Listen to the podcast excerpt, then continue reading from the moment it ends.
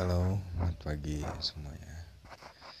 Ini gue mulai nyoba-nyoba nih aplikasi. Semoga bagus lah.